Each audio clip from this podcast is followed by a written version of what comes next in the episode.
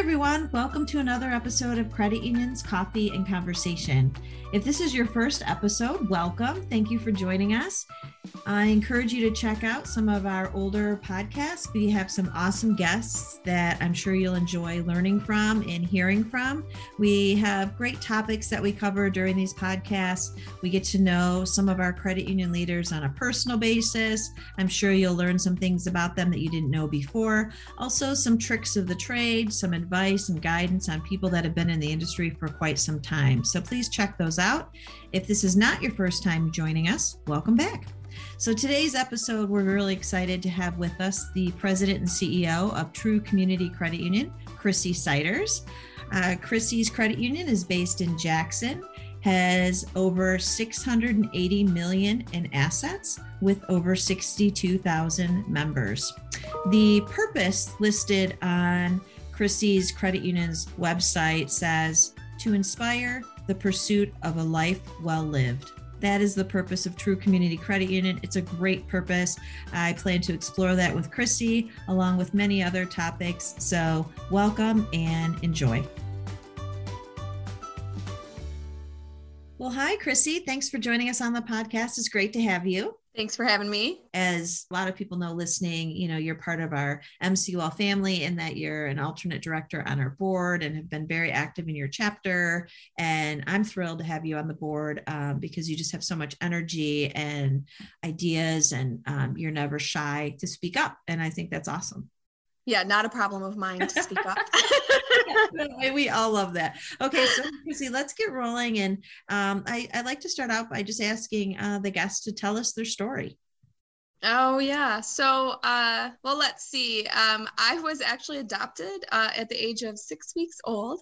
Um, that's a long story. That's way too long for this podcast, but it's an awesome story as well. As I kind of went on the discovery of finding out who I was, um, and but pretty much raised in in Jackson County my entire life. So I've been here a long time. Uh, I met my husband in high school, so we started dating when I was 15 and he was 16, and next year will be our 25 year wedding anniversary. So I'm super excited about that. Uh, we have two daughters. Uh, they are 20 and 18 which has been uh, just a blessing to us. But we're actually newly empty nesters, which is amazing. Um, yeah. Don't let my kids hear that okay. part of the podcast, but it's amazing. Um, and uh, and and you know, we just uh, we really enjoy uh, spending time, uh, you know, uh, leaning into the community, pouring into each other, and and just kind of living life um, as intentionally as we can. Uh, I've been with the credit union for 23 years. It'll be 24 years next year. Uh, I started when I was 10. No, I'm just kidding. Um, I, I, started much older than that. But I started as a part time teller. Uh, I was going to school at Michigan State University, go green.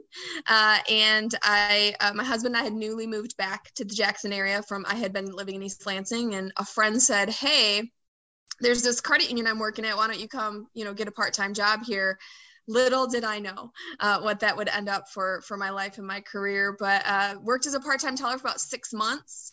Uh, then worked in a um, what used to be called the proof department. That tells you how old I am and that I did not start when I was ten, uh, back when we had the proof departments. Um, then I worked in accounting for a little bit and then when I actually graduated from college, uh, I was offered a position of compliance officer, and that was in uh, 1999 when really when compliance was starting to become a thing, you right. know, for for credit unions. And so uh, I took that position and molded it over time into an audit, compliance, security, fraud, you know, a whole kind of um, structure there, and ultimately became the director of risk management, the vice president of risk management, and then. Um, right before I became CEO, I was the vice president of risk management and specialized lending because uh, we had some uh, some other VPs who left, and uh, John, the CEO at the time, uh, asked me to take business lending, mortgage lending, and collections, and so I had a great opportunity to have some experience yeah. there.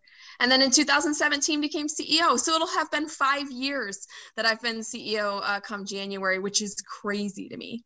That is crazy. Well, yeah. That's awesome. And I can unpack so many things that you just talked about, but then we would never move on because I love right. talking to you. But just I what I think is so cool about you is uh, it, it maybe you're not, but maybe initially some folks when you walk into the room might underestimate you because of your age and i have faced that um, you know when i was practicing law. Sometimes i would walk mm-hmm. into a courtroom or into a conference room and you know people would be surprised to see that i was the one leading leading this charge on our side for example and they'd say oh you know you're younger or whatever. Um, and and and for you especially i mean just people have no clue looking at you the wealth mm-hmm. of experience that you have already just because you started so early in the industry. And um, and not to mention but all of the different areas in the credit union that you've touched and worked on which i love to hear when we talk to ceos that started as a teller because those are the folks that really got to work in every area as they evolved up the ladder. And i just think that makes people such better leaders to really understand what your team's actually day-to-day life is yeah, I actually think that was my um, maybe the piece that ultimately made me kind of stand out amongst the other people that were applying for the CEO position. Yeah. If you have a role in risk management and compliance, yeah. you cover the entire organization. Right. And you actually have the responsibility to figure out how to do business while taking risk and managing it and mitigating it effectively and if you can figure that out you can really grow a business and i mm. do think that that that is a big a big factor yeah uh, but you're absolutely right I walk into rooms all the time and people, if I could tell you how many times people say to me, oh my gosh, you're, you're 44 years old. Um, or it's usually when people ask me if I have children and I tell them I have a 20 year old and an 18 year old yeah. and one getting married, uh, they say that's absolutely not possible. Um, it doesn't help that I'm five foot one, so I look like I'm 10. Um, but I, I get that a lot. And, you know, a lot of times I'm walking into a room with um, either uh, more seasoned, you yeah. know, uh, CEOs, um, whether it be in age or whether it be in experience but I don't think that negates the fact that I love and know the industry very well. Absolutely. Yeah, you should wear like pigtails next time and see what Oh happens. my gosh, that would be hilarious. yeah, well, I was yeah. I'm I'm shocked too um to, you know when I first met you to hear, you know, about your daughters and I think one of the things that I will take from your personal story is that um you know one of the pros i didn't do this but you did it to having kids early is when you are empty nesters you're 44 and you and yeah. your husband have this whole great life ahead and you're at the point in your lives where you're financially able to enjoy it mm-hmm. and physically able to enjoy it. And that's just that's like the dream that so many people strive for chrissy and you and eric made it. That's so awesome. Yeah. Yeah. And i i think there are two schools right? Some people enjoy the before and kids and some people enjoy the after for yeah. me the big point now i we had kids young because my mom became very sick um, mm-hmm. when in 1998 and we didn't want her to miss out on some grandkids and so um, you know we had a very specific reason but i'm so thankful for it because ultimately now like you said we have the means to you know give back to our community in time and energy and money as well and we wouldn't have necessarily been able to do that had we waited yeah, that's awesome. All right. Well, digging in a little bit to True Community, um, I do want to talk about the pers- person mission, but I think I just have to start off with the biggest thing that, I mean, not to mention, were you navigating COVID like every other credit union and every other business um, over the last year and a half? But what you guys went through at the credit union with your charter conversion, your name change, and then your huge merger at the beginning mm-hmm. of this mm-hmm. year um how are you doing with all of that? How are things settling in? I love the name true community but just kind of give the listeners an understanding of how enormous those things are and and and maybe the why behind it and and how things are going for you now that you have the full state of michigan yeah, I think that uh, what's so interesting about that is it is directly tied to our purpose, mission, vision, and values. Th- those strategies. So yeah, last year, of course, we had no idea, you know, that a pandemic was coming, but we had some pretty key strategies, you know, uh, ready to roll, and uh, we just couldn't pull them back. It wouldn't have been smart. We needed to dig deep down into our resiliency and and figure out how to do that. Uh, so we did change charters to have the whole entire state of Michigan, which was awesome. Yeah. We had a relatively smaller charter, not smaller, but limited charter um, before, uh, which caused us to change our name from CP Federal to CP Financial.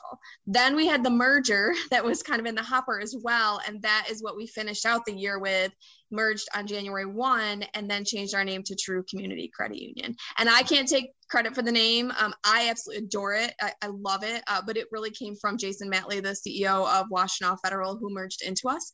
Uh, one of our early on meetings, you know, as we were, we joke, you know, it's like it's like a courtship, right? Um, when you're when you're going through a merger. And one of our early meetings, we talked about that, and and he had kind of tossed it out, and I ran it past my leadership team and and we had some good conversation but man it is directly aligned with our purpose mission vision and values so yeah. uh, we we believe in it quite a bit but our employees are tired you know there's there's yeah. no doubt about that. You know the pandemic has led to just this covid fatigue um, that people are just saying when will it end? Um, you know we have a hard time staffing um, you know because if you look at someone who sneezes you've got to quarantine for 10 days. Yeah. Um, you know just there's there's just and then there, there's just the social and political exhaustion that is going on in our world today. And so right. you know that directly links into our values that we have very eight very different values and one of them is making joy common in uncommon places. And right now we're doing our best um, to do that because joy is very uncommon today um, as, as we stand. Yeah. Yeah, it is. Well, you'll be experiencing that, and I'm sure sharing it with your team next month when your daughter gets married. Yes, absolutely. Super excited for that. and you guys can't see Chrissy, but a huge smile just came on her face when I said, "Yes, um, yes, yes." So that's one of the things I did want to talk to you about and dig into a little bit more because you know I, I try and, and, research you know some credit unions in a way I hadn't before when um, somebody's coming on the podcast and just looking at the purpose. And first off I love how your purpose mission and vision they're all short right? Because that's what they mm-hmm. say they should be short clear to the point. You should be able to fit it on a t-shirt. And when I look at um, True Communities purpose which is to inspire the pursuit of a life well lived I just really I read that like four times and it just and even as I say it now it just gives me goosebumps because it's such a great way of saying the purpose and and so what does that mean to you Chrissy at the credit union and to, true community that purpose yeah, you know, I think everyone, the, the way that that came about was really cool. So we used to have a purpose or a mission of to be your primary financial institution. And that was what we had when I became CEO. And I was like, uh, like, right, that's yeah. just like everybody wants you to be their primary financial right. institution. That is not what we were actually you know put here to do. Um, and so you know i kind of penned kind of a purpose mission vision values that i thought we should we should start with and then we layered the next the senior leadership into it and then the level of leadership and then we took it to our entire organization. And we said you know this is where we're at what do you think? And so everybody had an opportunity to say this is what i'm here for right? This and we have statements that actually say like this is what i'm promising to do as a result of our purpose mission vision and values. And so for us it was a, I think a, a realization that we are here for such a short period of time but we have this amazing opportunity inside of the work that we get to do every day to actually inspire people to help them live a better life. And the mission is my absolute favorite. You know, I like the purpose, I love it, but I, I extra love the mission, you know, which is to cultivate legacy defining moments for the people and places that we serve for generations to come.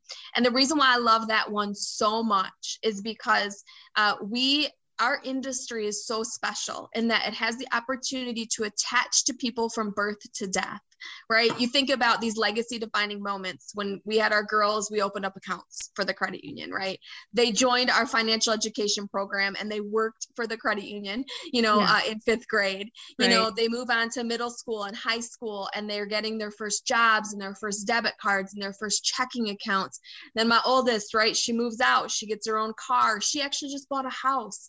Um, she's getting married. Um, you know, we have a product and service for every single legacy defining moment um, all the way up you know to death. And and I, I mentioned my mom and, and how she'd gotten sick and she passed away in 2014 but the really neat thing about that is the credit union was uh, able to come alongside me and help me close out that chapter of my mom's life. And uh, mm-hmm. there is not an industry really that can touch from birth to death like the credit union industry can do right that's awesome and and just the personal connection that people have with their credit union and and to just be that partner for them and and I think that's so spot on for you to say you can't be everything for everybody all of the time but to focus on you know just helping somebody build a legacy and and one of the feedback um, comments that we got on a recent survey we did is is really when they're looking at our cooperative advertising, for example, is is to focus on you know people that are really young, you know, not just kids. I know people talk about kids accounts and things like that, but just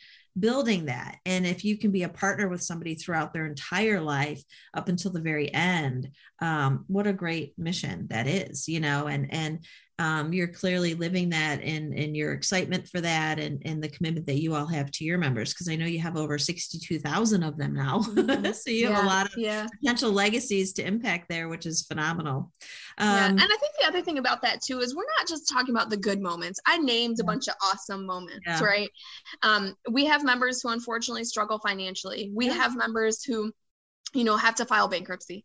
Um, we have one you know ones that uh, go delinquent on their loans or right. they need uh, help you know a fresh restart you know those types of things we have people who are at risk of losing their homes um, and we make sure that we have a product and service line that crosses the good and the bad to right. ultimately end with that purpose of some level of inspiration at the end of it absolutely absolutely and helping them through those difficult times is is awesome um and then you know like you said at the start you know your experience in working in the collection group at your credit union the collection mm-hmm. area you know you you understand you know what these people are going through even more and um and that makes you such a better leader to think about you know how best that your team should be serving those folks during these crazy times especially now with covid and, and so much crazy scariness happening. Um, so I know you mentioned, and this is something that I feel like I talk to everybody about, but it is something that people are interested in hearing how other credit unions are tackling that, and that is staffing. Because mm-hmm. across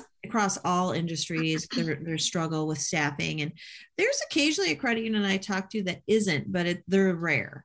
Um, so how are you you know working through your strategy or what is your strategy at the credit union to kind of you know get people to come on board and to stay to really retain them and and to get them to come over? Because as we're learning it's more than just the hourly rate right Mm, oh, absolutely. You know, we um, always have a strategy as it relates to employee engagement. Um, it's never it's never not part of our strategic plan. Uh, and so, you know, I would say, you know, if you were to look at the raw numbers from a staffing perspective, we're staffed. You know, we've been able to grow and still be able to add people to the credit union.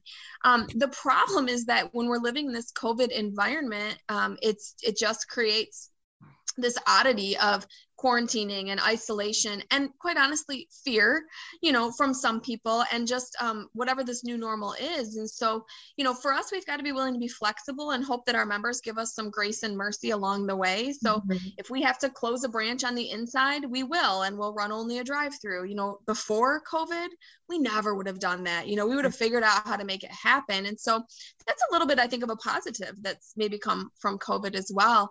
Um, from an employee engagement perspective you know we work hard to survey the employees and understand where we're not um, not living up to their expectations. We also, though, believe in leaning into accountability and saying, listen, this is the organization that we're going to be. For some people, that fits. For some people, it doesn't. But we're committed to being transparent in what the future of True looks like for people, so that they know and they don't waste a lot of time at True if it's not ultimately, you know, where they they want to be and so we have a value of two-way feedback. Um, you know and we say it's graciously welcomed when respectfully given. Um, right. and so you know as long as people are giving feedback respectfully you know i have employees who come into my office and say hey chrissy i think you dropped the ball on this one. I think you missed this one you know and as long as it's said respectfully and i welcome it. And then i figure out how do i make some change? Um, mm-hmm. so we're trying our hardest. We're actually giving our employees a mental health day on october 11th um, so monday we normally would close for uh, an all day training. We don't think it's responsible or smart to put all 200 of our employees in a room together. Right. Uh, and so uh, we actually said, well, what do we do? Do we stay open? You know, what, what do we do? And we said, you know what? Our employees need a mental health day. That's and so we've actually we're delivering some really cool packages to them um, that should be coming in the next couple of days and told them you know do whatever it is that you need to do to relax, to unwind, to invest in something, to to inspire yourself. What or if you just need to literally sit on the couch and watch Netflix, do it. Right. You know, yeah. um, we need you to reset because we need you to dig deep into your resiliency because Tuesday's going to come and it's still going to be a tough job. You know, um, and and members, quite honestly, people aren't themselves these days. You know, uh, we've got some members that are just, um, so an employee of mine used the word agitated the other day, and I was like, that is a perfect word. You mm-hmm. know, people are agitated today um, and so you know that um, can make the job not as joyful as we would love for it to be so we just actively lean into that engagement space yeah well and i think some of the businesses you see it a lot in the fast food industry or a restaurant space. I've seen it more. Um, you know some comments like a, a posted um, statement that says mm-hmm. please be kind to the employees that showed up today. You know and i think across the board so I'm so it's unfortunate that some of your members are agitated because my I I feel for myself I am changing my mindset when I sit in a restaurant. I am mm-hmm. graciously understanding why it's taking, and this is almost every restaurant I go to now. It takes longer for them to take your order. It, it takes longer yes. to get food. It takes longer to get your bill because they're so short staffed. And I tell you what, if we beat up the people that do show up, we're not going to have, mm-hmm. no one's going to work there anymore. If exactly. it becomes such a miserable place, you know, yeah. so I, I hope that more and more people that are customers and our members can adopt that mindset of we're short staffed, you know, whether it be because it's just a tough job market or we have sick team members or whatever, but give us a break, you know. Mm-hmm. And I think visually when I see those signs, it does remind me, okay, Patty, you know, it's it's a different world. There's not enough people you know um, you're going to yeah. sit and drive through for your you know egg mcmuffin for 20 minutes you know a lot of mm-hmm. the time and it's just mm-hmm. the reality and i hope more and more people can can adapt that and to give some grace to the people that are doing the hard jobs and doing the mm-hmm. best they can um yeah you know, you know i think that it's really been it's been a test for many people of where they stand from a resiliency anxiety depression joy like you name yeah. it right mm-hmm. people have had to do you said you know i, I kind of am, am, reflecting when i'm in a in a store right well you've got to be able to stop and sit and slow down to be able to do that right. and right now with the way that all of the information is coming at us and the fact that it just never seems to end and we get a little bit of good and a little bit of bad people are getting a real understanding of whether or not they have resiliency whether or not you know they might struggle with anxiety or depression whether or not they're a person who can lean into bringing joy to people.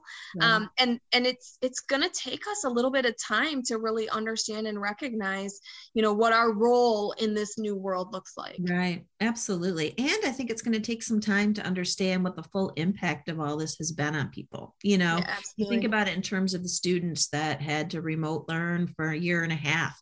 What's that going to mean in the long run for them? You know mm-hmm. it's just i think there's still a lot to uncover and you know but i think the you know sticking true to um, the purpose and the mission and the vision that you all have there is is really what i think is going to help your team kind of get through. And and you're right maybe the industry people are going to evolve and find out it's not for them. I mean you certainly have right. heard that happening in the medical community these nurses that say i just can't do it. I've changed my mind.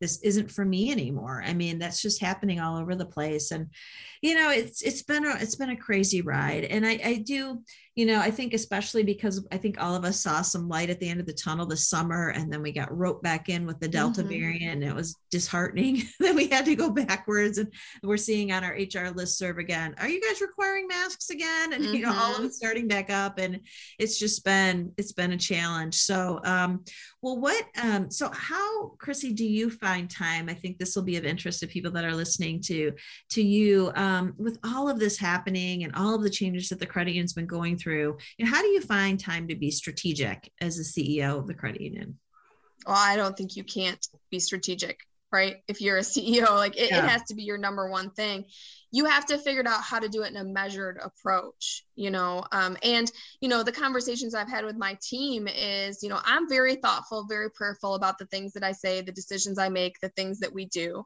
And I when I am moving us forward on something, it's because I feel very confident in the direction that we're going. I am not a whimsical person who's just gonna, I mean, I've got a lot of energy and I might seem whimsical, but I am not that kind of person when it comes to making decisions. And every decision that I've made is incredibly thought out. It is aligned with what I believe our purpose, mission, vision, and values are meant to embody. Um, and if I believe strongly in it, then I feel really, really confident convincing people of it. Um, and then the naysayers, I feel even more confident actually stepping into that space with them to just have some good conversation with them about yeah. it.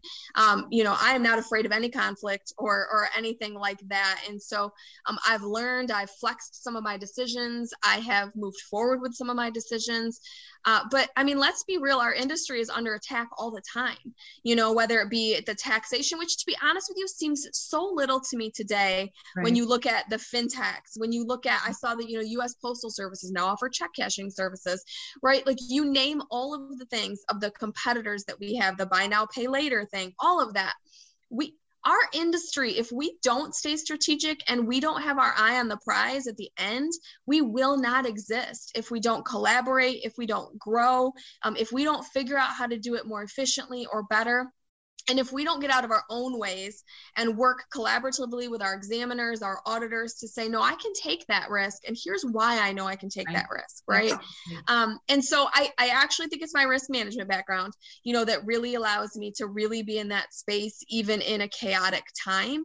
Um, I'm also incredibly intentional. I'm just a really intentional person about things. And so whether that be the direction we're going, whether that be recognizing an employee that's struggling with something or you know to the point of what we just talked about you know i wish people were as fired up and intentional about being kind and loving to one another as they are about all of the other political and social stuff that is going yeah. on if we just engaged with each other differently man right. we would be an even stronger industry and and really just a stronger community in general Absolutely. Absolutely. Well, so switching gears, and then I'm going to get to my five questions that I ask every yeah. guest. But before we jump into that space, I know something that we've been talking about, we featured it at our annual convention, um, is cybersecurity. So this is mm-hmm. stuff you know that we hear from a lot of folks rightfully so that it keeps ceos up at night um, so you know how how do you uh, attack you know no pun intended cybersecurity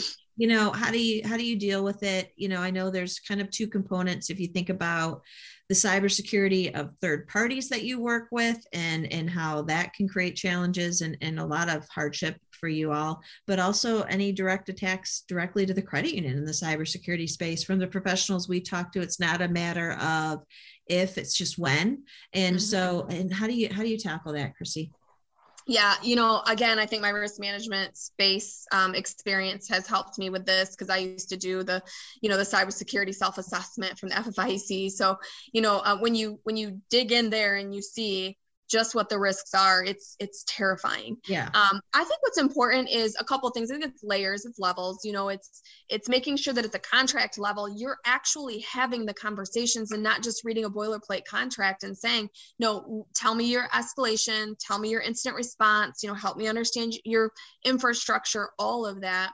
And then it's putting you know the dollars and resources into your own system so whether that's penetration tests vulnerability assessments physical site assessments whatever it is phishing attacks right that we put on our social right. engineering on our employees and having an employee devoted to that as well and then i think one of the most important things is to this is to your point of it's not um it's not if but it's when um is employees are going to fail those social engineering tests. Right. They are going to click on the link. They are going yeah. to expose your organization. And the important thing to do is to have an accountability layer built in that when the testing happens and people fail, you bring them in and you train them. And then if they fail mm-hmm. again, you bring them in and you train them, but you also have a level of accountability there so that they then see the same level of concern that you see um, in the risks that are there. And then I think the last thing is, you know, if there is or when there is some sort of a breach, and just be transparent and honest with your membership. Yeah. Here's all that we did. Here's how we handled it. Here's where we had a misstep if we have one. But here's how we're going to protect you moving forward.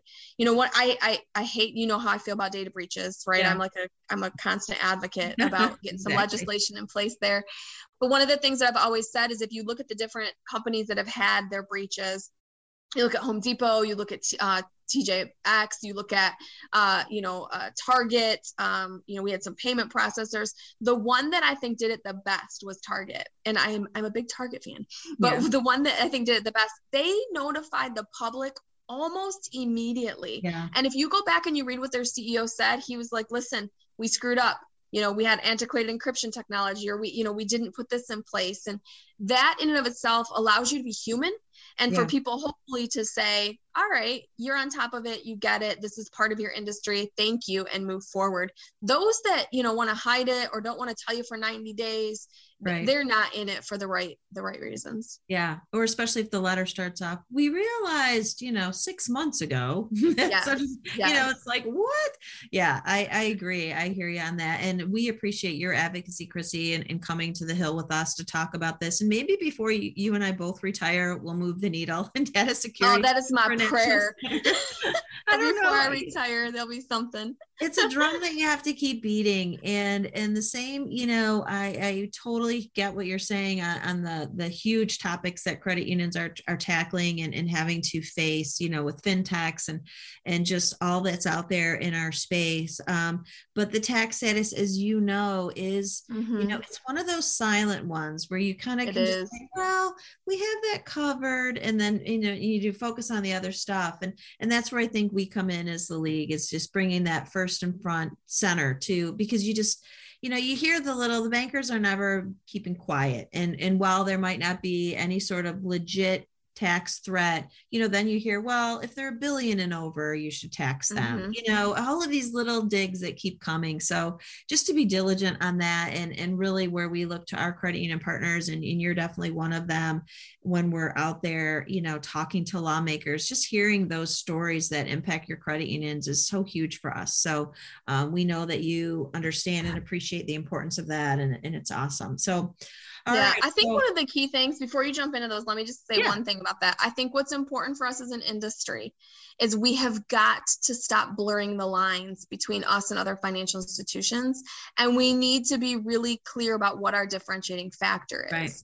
And as long as we can clearly articulate that and we can show that differentiation, we really have a powerful thing to take to the hill. Um, I think we struggle with that as an as a as an overall industry. We struggle with not blurring the lines between us and banks or community banks or fintechs or because we're all competing for the same person. Right. Uh, so that's that I think will be the key at some point in time. That's awesome. We'll have to tap more into that with you. Um, going forward because I'm anxious to hear more of your thoughts in that space. Um, so, for the purposes of time consolidation on our podcast, I am going to jump into these five quick questions. I ask everybody yeah. the same just to get there. It's a, it's a fun way to get to know you better. So, first, what is on your nightstand at home? Oh, books, lots of books. Yeah, so yeah I think I might have five fiction, or six. Fiction, all of them yeah. So I will read faith-based books. Um, I just finished reading one called Love Does. It was amazing. Um, I think it's by a guy named Bob Goff. But then I just have a fiction book that I'm starting right now. Yeah. Um, and then I have, prof- you know, uh, professional growth ones as well um, that I have. But there's probably I don't know three, four, five, six um, books on my nightstand. Very cool. Um, yeah. So what is something that people get wrong about you? Uh, that I'm little, and as a result of that, I'm not fierce. Uh, mm. you know, I, it, it, really is. I, I think people um, approach me and they they they put their outside perceptions of me. Um, and then, um, you know, I think after I am able to engage with them, show them my energy and show them my knowledge, I think um, I hear a lot of people go, you know, she's a firecracker, or, you know, vendors who would say, oh my gosh, I don't want to get on a call with that girl. Um, but I think, I think that's it. You know, we talked about it a little bit earlier, but, uh, yeah. uh, you know, I am really little in stature. And, um, and as a result of that, I think people just underestimate um, my passion and my ability to be fierce in the space that I love. Yeah, absolutely. Well, if people are listening to this, they won't underestimate your passion any longer. well, I hope not. No, no, no. Um, all right. So if you could have coffee with anyone, who would it be and why? Oh, well, I wouldn't have coffee because I'm a Diet Mountain Dew girl. Oh, that's right. Um, you wanted so to call remember, Diet yeah, Mountain Dew. yeah, Diet Mountain Dew conversations right. with CEO in the league. Yeah. All right. If you could have um, Diet Mountain Dew with anyone, who would it be and why? oh man, you know that's such a tough thing for me. Um, I actually think it would be um, my mom or my dad. Um, both have passed away and a lot has happened yeah. um, since they passed away and so i often think when i'm celebrating something like i've been thinking about a lot with my daughter and her wedding and i just I just like will find myself driving down the road saying, man, mom, I wish you were here. You know, I wish you were here to see this happened or that happened. Or Sydney, you know, my youngest is down, you know, south um, playing soccer for a college, and you know, she's really, um, really knocking it out of the park. And and I think for me, not that I necessarily would get, you know, um, you know some crazy wisdom um you know that some people would say you know i'd want to sit down with someone who's very you know wise or knowledgeable. But for me um sometimes a girl just needs her mama to help her say here's how you should handle this or do this or this is what you can expect moving forward. So i'd love you know another opportunity to sit and chat with my mom or my dad. That's awesome chrissy. That's yeah. beautiful. they were amazing amazing people. Amazing well, people I'm glad you had him for for the time that you did. I know. Yeah, um, me too. I remember sitting down with you not so soon after your dad passed, and mm-hmm. um, yeah, that that's tough, especially when you have a pivotal moment coming with one of your kids. You want your mom there, and yeah, yeah. I get that. Yeah. Um, so tell me about a bucket list travel destination for you. Oh, where do you want to go? Yeah, funny you should ask that. So our 25th wedding anniversary yeah. is coming up next year, and so I actually put on Facebook the other day, you know, hey, who's got some great ideas? Um, lots of great ideas came. Uh, for us, Australia is definitely on the list. Um, we'd really like we'd really like to go to Australia, but I really also want to go to one of those little huts that they go to on like the bachelor or the bachelorette right? Where you're like at the end of an, a, a pier or right. a dock and there's nobody else there and it's just you like wherever that is fiji bora bora yeah in the caribbean type thing yes. Right? yeah. Those where i can take my six books with me and i can sit in the sun um, just enjoy um, the sound of the ocean and just um, settle my soul. That yeah. would be my goal that would be great. And your active husband, he can go jet skiing, he can do whatever yes. he wants. You're gonna sit there yes. and read and you can watch him yeah. go by. yeah, yeah. I'm really active too, so I would probably do some of that, but I really want to just chill sometimes too. Um, you know, um, too yeah it's funny because you have the books on the nightstand and so do i but i find as i get older i get sleepy now. I start reading for 10 minutes and i'm tired. I want a whole yeah. day to read. Yeah yeah. I, I have that problem too. I mean i might go a chapter at a time because i get really sleepy too oh, um, but i also try to intentionally find time to to read also. Yeah that's awesome. All right yeah. so last one what is one trait or quality that you think every leader should strive for uh, I think every single leader should strive for um, humility. Um, you know, I think that, and it's funny. I um, I did. I read a book, shocking, that was called Your One Word, um, and it was, uh, you know, you were supposed to kind of. Uh, they said everyone tries to focus on too many things at, at whether it's New Year's resolution time or whenever it is. You need to pick right. one word that you need to work on. And so I was like, okay, I struggle with pride, so I'm going to try to work on humility. Well, you're supposed to only do it for one year. It took me two but at least you knew I was, you know, making some effort. Um, and I think um, when I learned how to really lean in and and I would say at times master humility, um, where, was when I saw more change and growth in me and in the relationships with my peers, my you know my leaders of the organization, people you know that I work with in the community. Um, just good stuff started happening. Uh, and so I think you've got to be willing to step back and say, you've been placed in this position, and we should be just so honored for the role that we're in, but we're not in it to be running things and to be guiding the ship on our own. Um, we need all of the people, the part time teller, all the way to the you know the next level of executive um, to help you. And so I would say it's humility. Awesome. Well, that's a yeah. that's a great answer, Chrissy. Well, thank you so much for sharing with us and really getting personal. Um, I appreciate that, and it's been great getting to know you better. And um, uh, you're definitely one to watch, and I'm excited that we're I'm a little older than you, but it's kind of fun that we're somewhat coming up at the same time and that you know um, there's a lot of folks in our industry that are getting closer and closer to retirement. So i'm always excited to talk as well to somebody that is not and still has a lot of gas left in the tank and that's mm-hmm. clearly you. And um, it'll be exciting to see what's next for you. But um, thanks for being a guest on the podcast and i hope to see you soon. Thanks patty. I appreciate it well, that was another great episode of our podcast. I was really thrilled to talk to Chrissy. I definitely learned even more about her than I did before we started. I'm sure you all did too. Thanks for listening. And thanks again, Chrissy, for joining us. It was great to hear the passion that you have for the industry come through loud and clear. And also, a huge thanks, Chrissy, for serving as an alternate director of our Michigan Credit Union League.